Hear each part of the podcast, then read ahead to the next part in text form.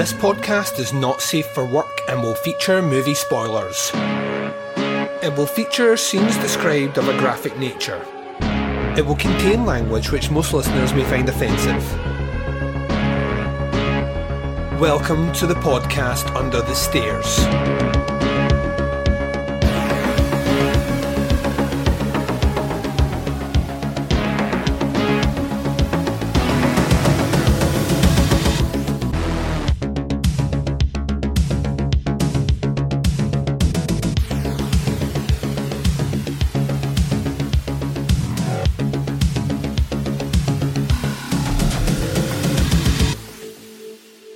Hi, everyone, and welcome to the podcast Under the Stairs. This is episode 255. I'm your host, Duncan McLeish. Welcome to the show. Up on this episode, we are taking our next step in the journey that is the American Horror Project box set by Arrow Video. I'll be, of course, joined by my buddy who's doing all things box sets with me at the moment, my good buddy Derek. And we're going to continue our look through the first of two American Horror Project box sets. The second movie we'll be looking at in box set number one is Premonition, another little slab of 70s Americana coming up after the first break. Before we get to that, it's a brand new week under the stairs. This is November, things are weird. This is us kind of still existing in a post October bubble where we're not quite sure are we still celebrating Halloween. Did we ever stop celebrating Halloween? You know, I mean, horror's an all season thing for all fans. So I don't know. I don't know. I always find that November feels increasingly weird. And I tend to find that most of my viewing is all over the place. There ain't no themes, ain't no strategy, ain't no through line or currency to what I watch. It's all a bit ad hoc, and to be honest, I kinda enjoy the month being a bit loosey goosey that way if I'm honest, because December is a listener choice month and it also gears up for two weeks off for this guy. So, yeah, what do you have in store for you this week? Well, we're back to four episodes this week, ladies and gents, kicking right off here with our look at Premonition. On Thursday, you're getting a bonus episode. It's a little bonus, ooh, little bonus content coming your way. We will be reviewing a brand new title available on Shudder, doing a little bit of Blood Vessel. Then on Saturday, I'll be bringing you more bonus content, another little episode dropping your way to entice you, enthrall you, and maybe entertain you before Sunday. Sunday, Sunday swings around, and we do the Arrow video assortment. So that is your week lined up for you on the Teapots Collective, you are getting a kind of concluding, rounding off bonus episode of Chronicle, looking back over the great work that we did in season three, looking at British folk horror cinema. So that will be coming your way. It won't be particularly long, but hopefully it'll be quite fun as I chart out other movies we did not cover that almost made the list that are worthy of your time there you go. That is all that is lined up for you this week. Plenty to boot, and hopefully you are involved in our Facebook group page because that's where all the stuff for Listener Choice December is dropping.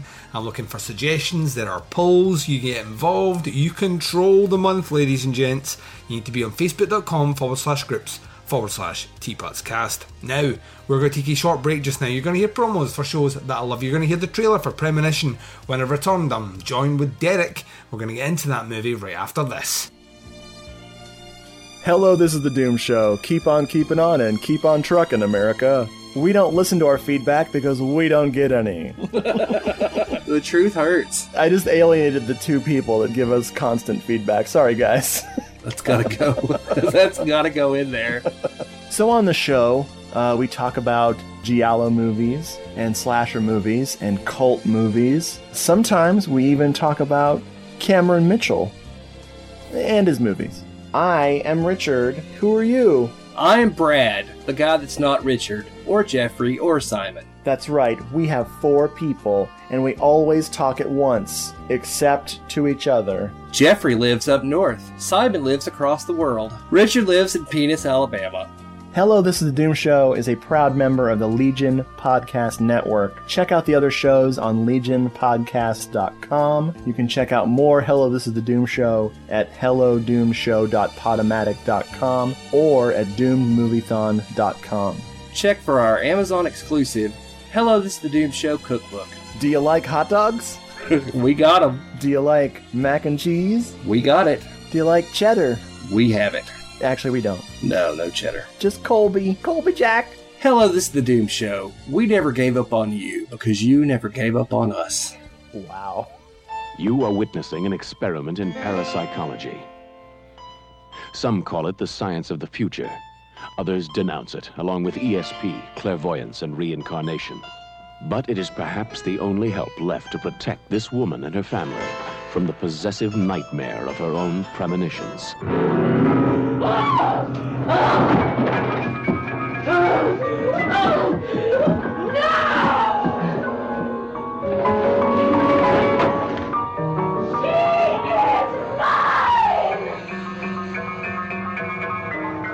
She'll always be mine. Oh my God, no! No! No! No! And how do you account for it? According to the present laws of physical science, I couldn't. She says it did happen. Yes. And other equally inexplicable events may occur as well. Turn on the light.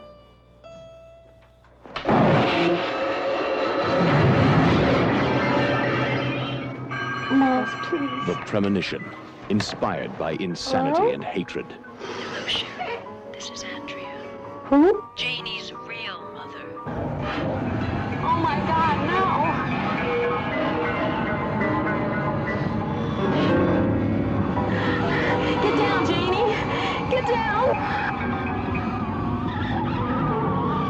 Get down! Janie! Look, honey, let's just get out of here, will you? This place belongs to somebody. We can't come in here and look on this lake like this. Come on. There's death. There's death in this lake.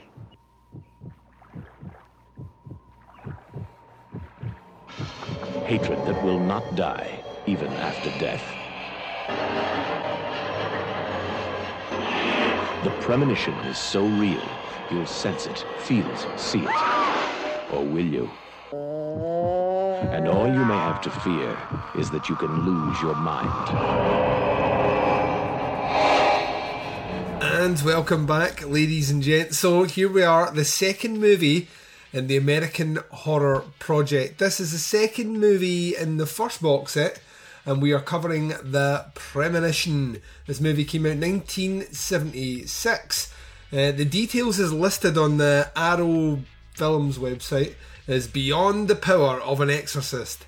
The mid 1970s saw the rise in popularity of films centering on the subject of parapsychology, led by Carrie, Brian De Palma's classic tale of telekinetic terror. Precognition or future sight would be the topic under exploration in Robert Allen Schnitzer's con- contrib- contribution. No, I was laughing at Schnitzer. A contribution to the psychic craze and the chilling and much overlooked The Premonition. Mother, Sherry Bennett, played by Sharon Farrell of Night of the Comet Sweet 16, is assailed by terrifying visions in which a strange woman attempts to steal away her five year old daughter Janie.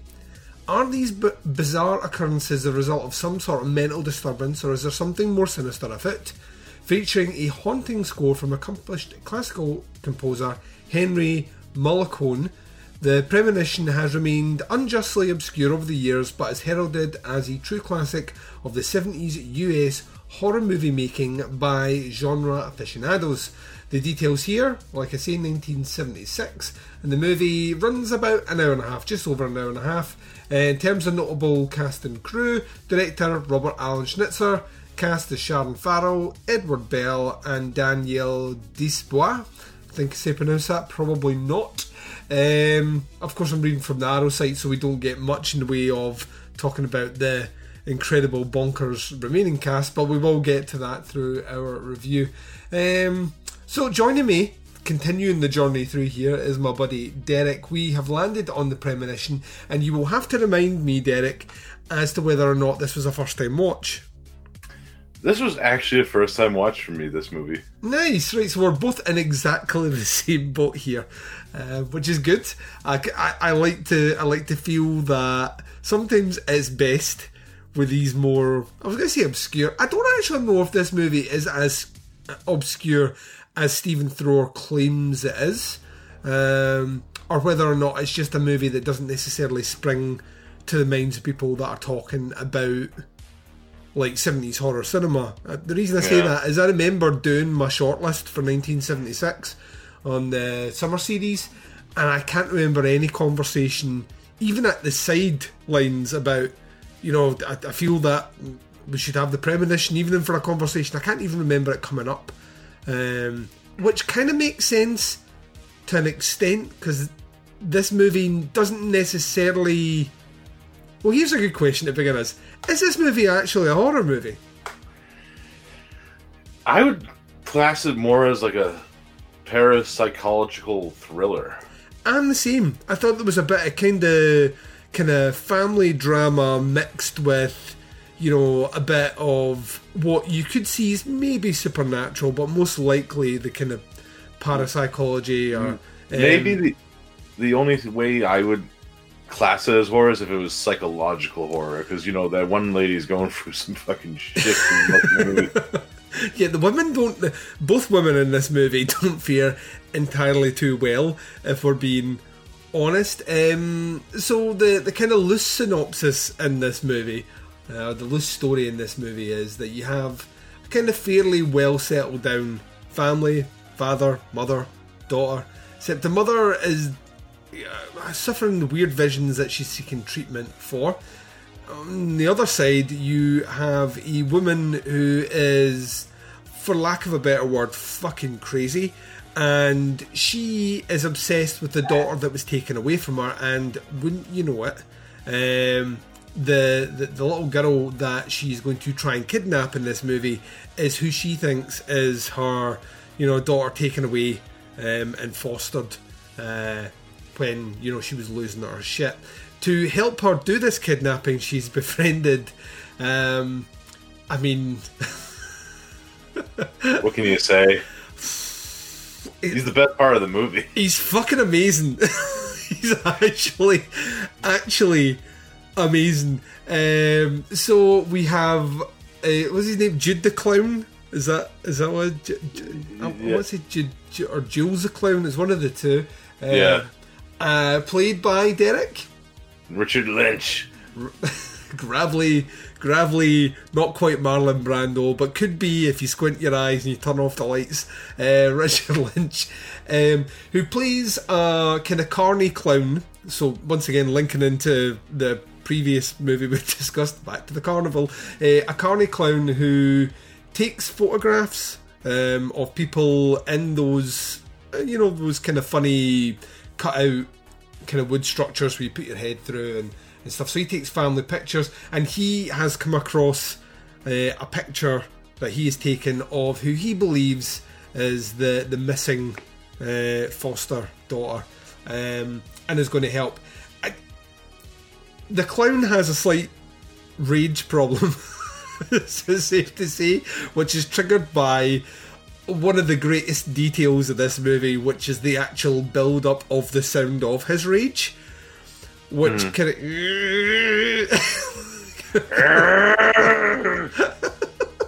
starts turning into the Hulk and shit.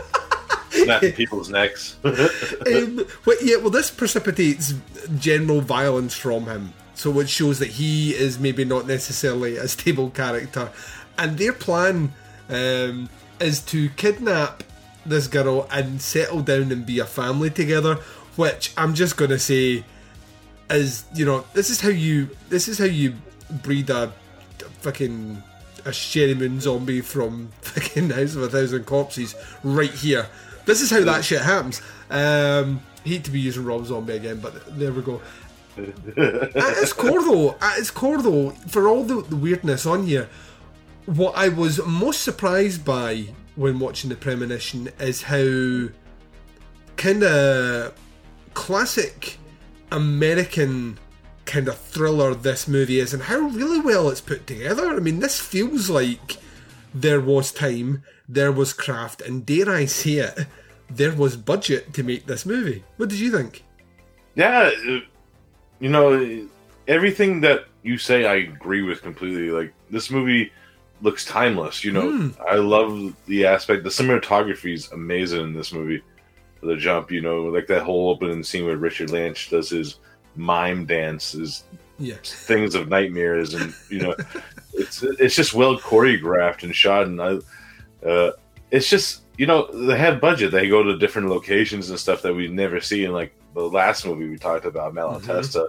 You know, and it, it, builds its world building this movie with the aspect, and you know the nightmare logic dreamscapes that this one woman goes through is nuts and.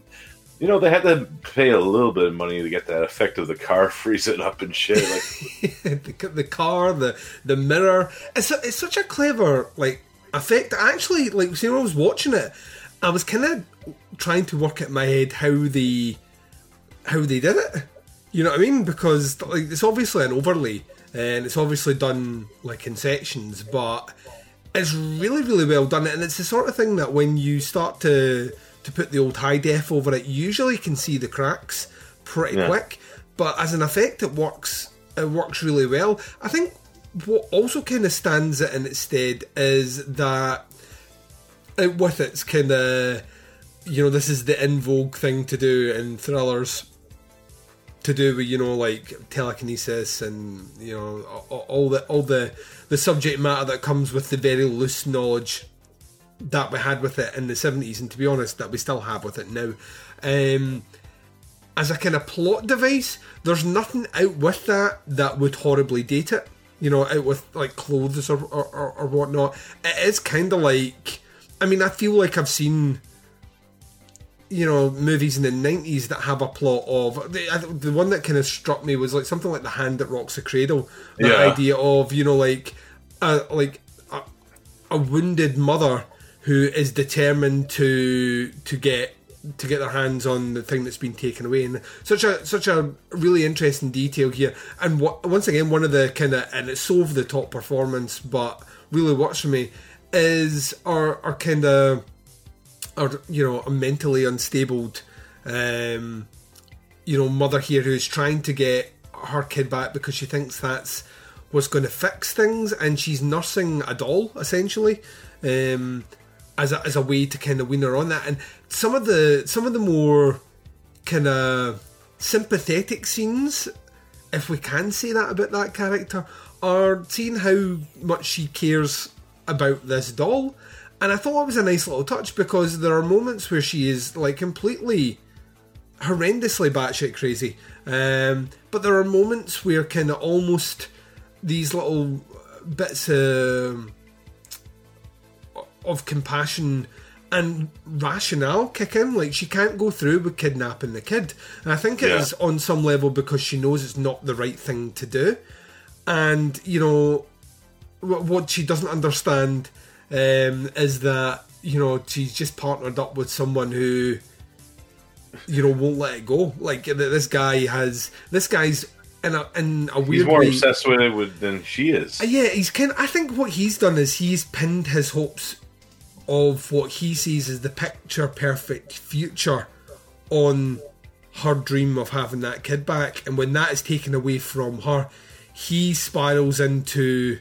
You know, this is his way to get out of the carnival. This is his way to settle down and have something. She has that really amazing line where you know, like you, you know, you'll never be a father uh, you know, which is the thing that triggers him off. And there's there is that kind of idea of this guy probably hasn't had much luck in relationships, and this guy's probably you know women have an innate sense to you know some of them are attracted to creepiness, others are repelled. Um, And I get this feeling that you know that's the there's something in his backstory that that just kind of triggers something kind of close to it. Eh, and that and that also helps when you cast somebody like Richard oh, Lynch Oh, too, so because of the, especially the way he looks. Either way, you know, like the, the burns, of course, is you know Richard Lynch is, is famously known for burning himself while he was live on acid. You know? Yeah, I mean, as you do, as you do. You know, yeah. You know, so that you know, it, it's great because and it, it was kind of scary too. Like the, the whole scene before that scene where you know, like she's playing with the doll and he's like, "All right, I have enough of this," and he just fucking rips the doll's head off. I'm like, picturing in the future if they actually succeeded with the plan. Oh, that poor girl's gonna get her head ripped off. This is what I mean. Like, you imagine that would have been a household full of domestic abuse if that's all it takes to trigger this guy. And the fact that, you know, um, you know, so they, they attempt the, the kidnapping, um, which is really the, like the first half an hour of this movie is the setup to the kidnap. So it's is them kind of you know doubling down on this is definitely the kid. We're spending a bit of time here with um, what's her face, a, a Sherry Bennett as a character, played by Sharon Farrell, who's really good in this. Um, as she's going through these like visions that she's having and her insecurities, and you know like the, the stuff that's happening on that side. So you've got these kind of you've got, got this kind of different sides of the same coin, so to speak, in terms of. I was going to say unstable. I don't necessarily think either cat. Well, one's definitely unstable. I don't think uh, Sharon Farrell's character's unstable. I just think she's haunted by things she can't explain. Yeah. And you know, so like we spend the first half of this movie building up to the kidnap, and then that was the thing that threw me because I obviously knew nothing about this movie at all, really, uh, with the synopsis we read in the last episode, and I assumed, you know, the kidnapping happened near the end of the movie, and then to see it kind of fall through the way it does, and then I was like, all right, so. Wait, the next part of the movie is them building up to a second kidnap, or the police now trying to track down the, the kind of failed kidnappers. And then within, what, 20 minutes of that, we've killed off the woman who's determined to get her child back. Mm-hmm. And then from this point onwards, it's the Richard Lynch villain show. And I think in some ways it kind of felt the movie felt weirdly paced that way, and it felt weirdly weirdly structured. But on another hand, I actually really enjoyed it for that because this movie is almost bookended with you know Richard Lynch doing his kind of psycho clown performance. And it really really really works. You know it really really really works. This is kind of like kind of the reason that some people consider carnies to be quite scary is that they just exist in their own little world, they have their own language for, for all intents and purposes. And he is for he's the perfect psycho in this movie because he can smile and he can put on somewhat of a, a veneer to allow people to I mean he is someone that makes people smile so he can take photos of them. So there is that kind of disarming quality about him, but behind those eyes is just this fire of of pure insanity. Um, and we don't get to see him. This is what kind of was starting to sway me away from is it actually a horror movie because we don't actually get to see him kill the you know the the mother. He doesn't he doesn't do that. That happens off camera, but we do hear her, the the kind of re- kind of sound kicking, and Yeah. then them grab the knife and storm out after. And we do hear the screams as the camera fades out. But you know, the last part of this movie is really the mother still being haunted with visions be- beyond the grave uh, at this point. So if she thought she was getting out of it, that wasn't happening. And you know, getting in an accident, the daughter finding her way to the carnival. And then the scariest of all things, Richard Lynch is like, "Well, you know, yeah, I could still be her dad." like, Yeah, he's like, I'm gonna live in the lady that's like helping care with the child. You know, like what the fuck is going on? This ain't right. You know. Yeah, and he's like, there's at least one more death which happens once again off screen, which is uh, a slight bugbearer for me, but I understand why they did it. Um, but there's a woman who lives just down from him who's gonna, you know, is gonna help him like until he drives off to start a new life with this kid.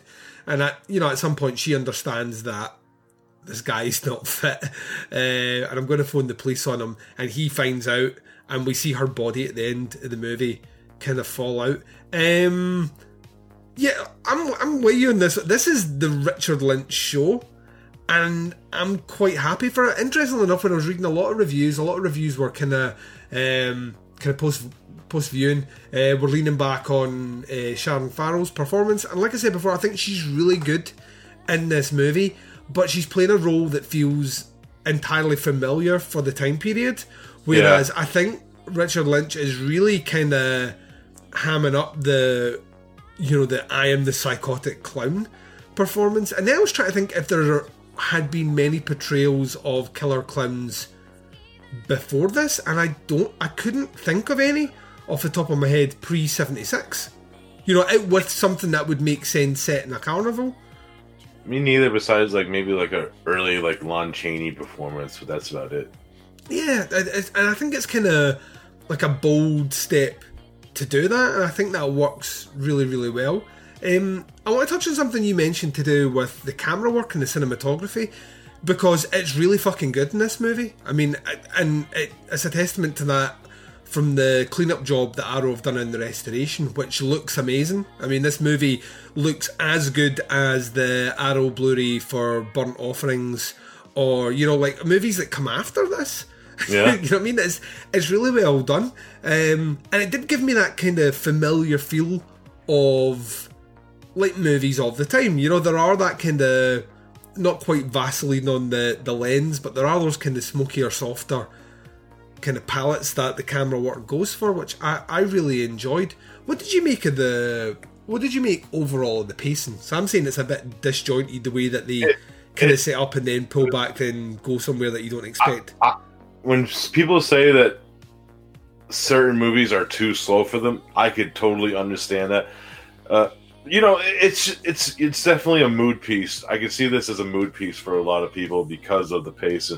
It is slow burn at its core. It's seventies slow burn. Mm. You know, with like the character, it's character development mostly. This movie, where you have like this, uh, the husband of uh, Sherry Bennett's uh, character who's like trying to figure out what's going on with his wife. She, he doesn't know she's he doesn't believe in the psychosis shit. You know, he's trying to figure out and trying to find out what's going on. You know, I I kind of like that aspect of the movie though, so I'm into it.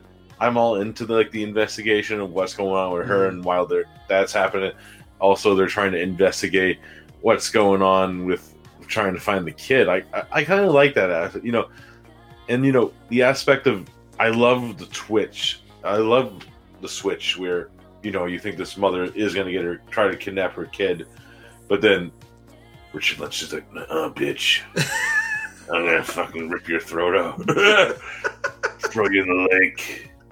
You know, it's like it's great. I like that. You know, and I like how it's still like mind fucking or like with the telephone call still. You know, I'm gonna get you Yeah, you know and you don't know if it's in her head or you know it's like a supernatural thing i kind of like that kind of question is it real or is it not Mhm. you know in that sense and you know i can see people not liking this film for the pace of it i liked it because i was in, disengaged with the, the way that it was put together and you know it had a few twists that i wasn't expecting Yeah. on watch you know so I, I actually really like the pace and i can see why people wouldn't though yeah, I'm, I'm with you. The pacing worked for me. Like the the fact that they mix up the storytelling. Like I say, the fact that you would expect where you expect going into this movie the the structure to be kind of different, like a like almost like someone has swapped a little part around. Um, I really I really appreciated that. I mean, it, it is a slow burn, but I think it's a slow burn in the best way to use that as a technique for the very reason that you've stated. I think it gives you time to really spend with characters and kind of like flesh them out and really get into it. They're dealing with like subject matter here, which, in you know, in the. Don't think anyone has done it as bad as Exorcist 2 The Heretic, but you know, it's it's certainly up there of, you know, the powers of the mind and what can it do and like, all these things. It's kind of ha- kind of ham-fistedly dealing with it, but in a way which doesn't feel like, well, this is just pure fucking nonsense. You know, there's there is a kind of classical quality to which the you know to which uh, um, like kind of works with it. And I think that works. I also really liked, for the most part, the script. There's a couple of lines, mostly by the cops, to be honest, which were like, oh, that's a bit cringy. Um, yeah, you know, these cops are always like that. yeah, just a, a bit clunky and a bit like I've been spoiled with kind of modern cop portrayals in movies where cops like speak like I imagine cops would speak like, and there's something a bit too TV detective about their portrayal in here, which I, I'm like it doesn't ruin it for me by any stretch, but compared to some of the rest of the script in the movie, which like I say, I think is pretty strong um, and underpinned with relatively good performances for most of the crew, but exceptional performances in the in the kind of leader lead roles of the movie. I, I really liked that as well. Another thing I, I thoroughly enjoyed was the score. The score of this movie has that kind of very classical, kind of thriller esque sort of score. This is not a horror score by any stretch of the imagination. Yeah. And it doesn't sound too dissimilar, weirdly, from the sort of stuff that you get from De Palma. So I can see the Carrie connection there as well, and that is a more traditional, kind of softer sounding score, which worked well for me. What did you think of it? Yeah, I liked it. You know, I, I definitely sounded like De Palma style into it. You know, like Pino Donaggio. I- that's the first thing I thought about, or like maybe some like. I even thought of like Chinatown. Jerry Goldsmith scored a Chinatown in Mm. some scenes. You know, with some of the subtle music in that movie. It, I really liked it. I, I would like Eric Arrow Records drop that shit, yo. you know? Yeah. you know, uh, it, I actually, you know, I was thinking about it while I was watching this movie too. Like, what would I double feature this movie with? And the first thing that came in my mind was like the Killing Hour, that movie from the '80s, aka Yeah. The Oracle. You know, it, they kind of have similar feels, more like thrillers where you get to know the characters, and they both have like that psycho kinetic thing going on within them. Mhm. I think that would be a good double feature with this one and that one in that sense where I was like, yeah, I would do that one day. Double feature that shit, you know, like but the musical score is great. Again, I agree completely with everything you said. This movie just surprised the shit out of me, all in all. Yeah, I'm the same. I, I was kind of. I was that like I thought I knew what I was. I actually thought I knew what I was getting from the box set because of. Oh, I've said before, I've seen uh, The Witch Who Came from the Sea, and I, I, I do really like that movie. And you know, uh, Malatesta's Carnival of Blood was a surprise to me because it was kind of what I was expecting the box set to have, but I wasn't expecting to enjoy it as much as I did. That I kind of thought, you know, the law of averages on box sets dictates that, you know, when we get to this one here, this is the one that everyone seems to want to talk about, but this will be the one that just doesn't connect with me. Um, and it, it really did. I thought there was, I really enjoyed it. I, I think they're. I can see why, because like, if you watch the Blu-ray, Stephen Thrower obviously does his introduction, gives you a bit of blurb about the movie, but I can see why he was speaking so passionately about it, and I think it's a great addition to the box set because I now have three movies from this time period that really probably is the, the kind of goal of the box set overall that show three completely different styles uh, of doing 70s genre Americana cinema. Like completely, none of the three of these movies could be remotely the same, you know, similar at all, or come up in any way, shape, or form a conversation that doesn't include, oh, Arrow's put a box set of those three movies out. Um, which I, you know, I mean, I, I really enjoy. I, it was so well put together. I was shocked. Um, once again, not taking anything away from Malatesta, but it is a miracle that that movie works as well as it does. Uh, and we, I think, said as much when we watched it. But watching this one, it just felt there's something timeless is the word. You mentioned it right at the start. There's a timeless, classic feel to this movie, and as a result, I just found myself fully invested from like from that opening weird dance in those white linen trousers uh, to a, a crazy Richard Lynch, you know, fighting with a fighting with an astrophysicist uh, while a dead body lies behind him. Like I, I, I was all the way through the movie, I was just I was in it, and then it started making me think about movies that You know, Carrie's an obvious one in here. The Brood would go really well with this. The Brood and Premonition would make a fucking bitchin' double bill. Um, so you know what I mean? Like one hardly any gore, the other one all the gore. Uh, but that idea of kind of grief and loss and pain and the manifest, like all that stuff, just I had this all floating through my head, and I was like, yeah. And that's that was the biggest thing that came away from me is how much I would enjoy coming back to watch the premonition again. Which, I mean, if if you're Stephen Thrower, this is a fucking home run for you because you got exactly what you wanted from me. Um, I would I would definitely watch this movie again. So yeah, I was quite I was quite impressed. Is there anything that we haven't touched upon that you would like to mention now, Derek? No, but I just want to say to the audiences out there, clown Richard Lynch is terrifying when he's taking pictures. It's fucking scary as shit because you can still see like his like uh, excuse me, I hit my mic by accident. But uh, he uh, he has you can see like the makeup where the makeup ends. You can see like his burn marks on his. Yeah, neck. yeah, So, yeah. It's just fucking crazy looking. Can we have another Richard Lynch impression?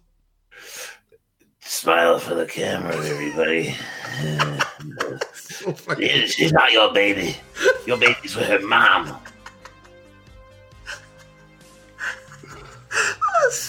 That does my heart so well and will cause me not to sleep tonight. Uh, right, um, you know what we do here. We do a little grade. We both came in pretty high on Malatesta's Carnival of Blood. Uh, we both came in at a four with that one. I'm just going to put it out here uh, for, for the listeners out there that need to know the grades. One is hated it, two is didn't like it, three is liked it, four is really liked it, five is loved it. Uh, this is another four for me. I like. I, I really, really liked this movie. I think in time, given the right situation, the right circumstances, and the right viewing patterns, this might creep up to a four point five. But as it stands just now, uh, the Arrow box set for the American Horror Project is two for two with me, and I already know what I think of Witch Who Came from the Sea. So I'm excited to get onto that one. What grade, Derek, are you gonna give the Premonition? I'm gonna give this 4.5 Richard Lynch smiles out of five. I really like this movie. It's, it's good. It's really, really, really good. I, I don't know why I'm sounding as shocked. The, the problem is, and I, I think we, I you, you you know my pain here. The problem is, like, I'm just used to other film companies releasing box sets and collections of movies, and and sitting down and watching them and realizing I just own a box full of turkeys. Um, that I'm not used to. I'm not used to like back to back like good movies in a box set dedicated to obscure cinema. I'm just I'm just not used to that. So, uh, and like I say, I I know what I felt after watching You Came from the Sea the first time. That I'm really excited to see the arrow print and, and what comes from. But I think, yeah, I mean, if you take one thing away from this, if you've never seen the premonition and you fancy a bit of a slower watch, uh, something with a bit of intrigue and mystery, and something with uh, Richard Lynch as a clown kidnapping kids, um, then yeah, The Premonition is definitely a movie that should be on your radar. Paul Shaw. Um, Derek, you do things in other places. Um, you talk about movies, and people can check those shows out. Where, pray tell? Uh, sure. Uh, of course, uh, Cinema Attack actually will be releasing our Halloween episode probably around the same time this show comes out. Nice. So, so that should be out around the same time. So check that out on Dark Discussions. Uh, they're here. We're, we're planning our next episode soon, but we just launched on Dark Discussions also. No More Room in Hell should be recording and should be out next week. You might hear two episodes of that next week. Spoiler alert. Uh, I've been recording a lot of busy stuff. And sadly, I have to announce this from the last time I was here. Celluloid Dissections has ended, but fear not. Me and Miss Carly are actually planning a brand new show where I think it's going to be interesting. You know, we might have to compete with some other shows that me and Duncan know about. But uh, on a certain film, this genre, but I'll talk about uh, more off here because I'm not ready to announce it to the world yet. But that should be fun. You know, we had fun with celluloid dissections. It was just I was getting kind of sick of the format, and I wanted to try something different. Mhm. And, you know, and I think this is a good fit, and this is something that we both wanted to do for a long time. We we bonded over this certain aspect of movies, trying to be a little more secretive. But that should be out soon, and also, but still on hiatus, of course, underwater kaiju from outer space, due to personal things. Mhm. It happens, but that's about it for me, Duncan. You know, Awesome, and I'm very much looking forward to uh, getting the inside scoop on the thing that the listeners are now like blue balled over uh, wanting to know, and that's right. You can you can just have to hold it. Uh, we are going to be back in a couple of weeks' time to conclude the first box set with uh, the witch who came from the sea, um, which which um, has uh, incredible camera work by the legendary Dean Cundey, which is why that movie, in every iteration I've seen, I've seen a, a DVD now, a DVD rip, and obviously we'll be going to watch this Blu-ray. Has always looked fucking great. So I, I, I'm I'm ready to be blown apart by the restoration work on it yeah, because sure. Cundey's amazing. so, I actually, I actually just talked about him recently because I actually, you know, I'm doing my 31 Days of Horror on Mhm. YouTube as well. I actually watched Without Warning, and he did the camera work Oh, in that yeah. movie. And, you know, and, and some of the best. I, I actually love that movie. I know it's cheesy as fuck, but it has Jack Palance screaming alien. you know, it's fucking, you know, it's whatever, you know, but I love it. But it's a cheesy B movie with Jack Palance and Martin Landau acting crazy. What can you? What's not like like you know? Mhm. But yeah, I talked about it because he did the camera work and it's very Halloween esque with the slasher motif, Yeah. And shit. And yeah, but you know that's about. I, I can't wait to see his camera work in this because I actually started this movie. This is the one that I never finished because it was like one of those ones where I, I'm gonna put it on to see how this is for like the first like five minutes because I had to go to work. I'm like, I wanted to watch this so bad. Like, yeah.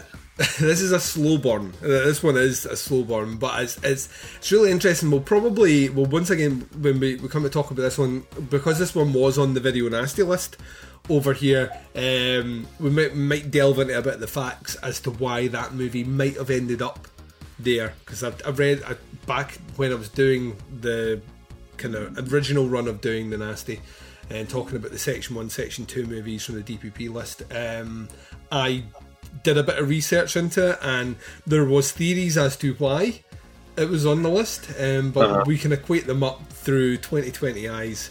Uh, looking back over the movie, I'm really looking forward to it. This is this is one of, one of these projects where, I mean, I know what we're like doing the Norman J. Warren one, and I'm kind of waiting for the, the the shoe to drop, and maybe that's box set too. Who knows? Who knows? Who Um, knows? Yeah, you, you can never tell, you know, which is the exciting part about it. So we're back in a couple of weeks' time anyway for The Witch Who Came From the Sea. Um, but until then, I'm going to take a short break, and when I come back, I'm closing out the show, and I'm doing it right after this.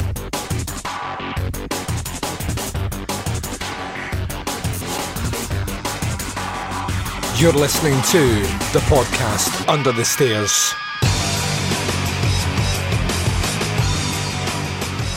And you've been listening to the podcast Under the Stairs. This has been episode 255, a little look at Premonition, the second movie in the first American Horror Project box set by Arrow. Thank you very much to my guest Derek for joining me again for that one. There will be more of him in two weeks' time as we look at movie number three, The Witch Who Came from the Sea. Very much enjoying this box set thus far. Not a bad movie yet, and already in the camp of I like The Witch Who Came from the Sea. I'm I'm de- I'm cl- declaring this box set a you know a home run. Well done, Arrow Video, for putting this box set out. Ton of fun. Can't wait to get to box set two because I've never seen any of the titles in there, and they all sound well, for lack of a better word, fucking crazy. So there we go. There's a multitude of ways to check out podcasts under the stairs. Wherever you're listening to us right now, hit subscribe on that feed. That way you get the shows as and when they drop and access to the entire back catalogue of Teapots content. We have almost, ladies and gents, oh, and I'm not even joking. I want to be joking, but I'm not. Almost 800 episodes of content under the stairs in the back catalogue. And if you're subscribing, you're getting all the new episodes when they drop as well, so you ain't missing anything that I've done from under the stairs. Subscribe to the Teapots Collective and you get access to the entire back catalogue of Where It Began with Giallo, Opera Omnia, Doing the Nasty, and Chronicles. There's like over 100 episodes on that feed as well. So yeah, just loads. I think, oh, I say there's over 100. It feels like there's over 100. If there's not, we're damn near spitting distance to 100 episodes of content over there as well. So tons of stuff. And the best way to support me is by subscribing to both feeds. Visit the website, it's teapotscast.com. Our merch page is teapotscast.bigcartel.com. We have a few enamel pins left and a few posters left. And then next year, I'll be looking at brand new merch. I've got some ideas, some designs have been sent through. They're funky and weird, and I'm looking forward to putting them out. So, yeah, will be more merch next year. Visit us on Facebook, facebook.com forward slash groups forward slash teapotscast. The Teapots Collective is facebook.com forward slash teapotscast. You can reach out and touch myself and the Baz on the twin prongs of social media sexiness. Instagram and Twitter both can be followed at Teapots Cast. The podcast Under the Stairs will return to you this Thursday when we do a little bonus review of Blood Vessel, which is now available on Shudder exclusively. But until then, wherever you are, whatever the time zone is, and whatever you're up to in this big bad world of ours, please take care of yourselves out there. This is Duncan McLeish broadcasting live from Under the Stairs, and I am signing off.